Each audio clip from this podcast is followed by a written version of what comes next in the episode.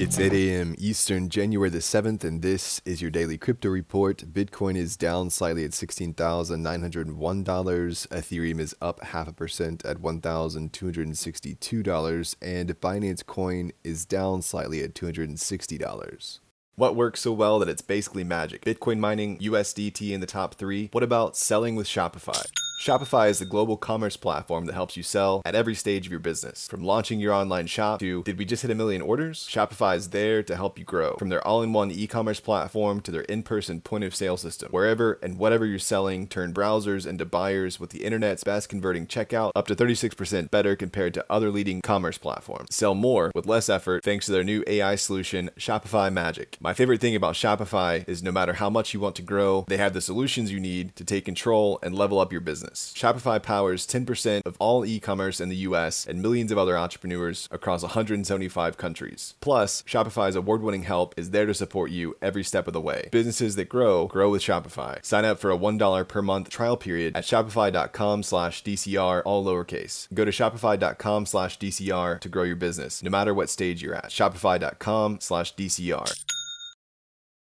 Well, FTX's U.S. leadership and the leadership of FTX Digital Markets, the Bahamas based branch, says they've finally put their issues to bed. This after two months of infighting about their respective Chapter 11s and who may or may not leak information to the respective SECs. The two apparently had constructive meetings in Miami where they resolved many of the outstanding matters and have a path forward to resolve the rest. This, of course, all occurring while John J. Ray III pulls in his $1,300 an hour plus expenses salary.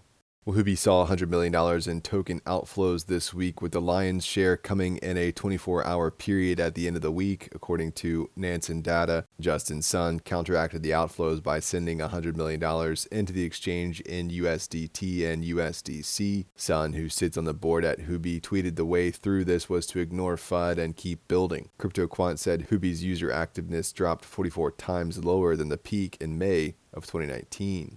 Well, the NFT marketplace SuperRare is cutting headcount by 30%, with CEO John Crain saying on Twitter the company overhired during the market upswing and could not sustain its growth in recent months.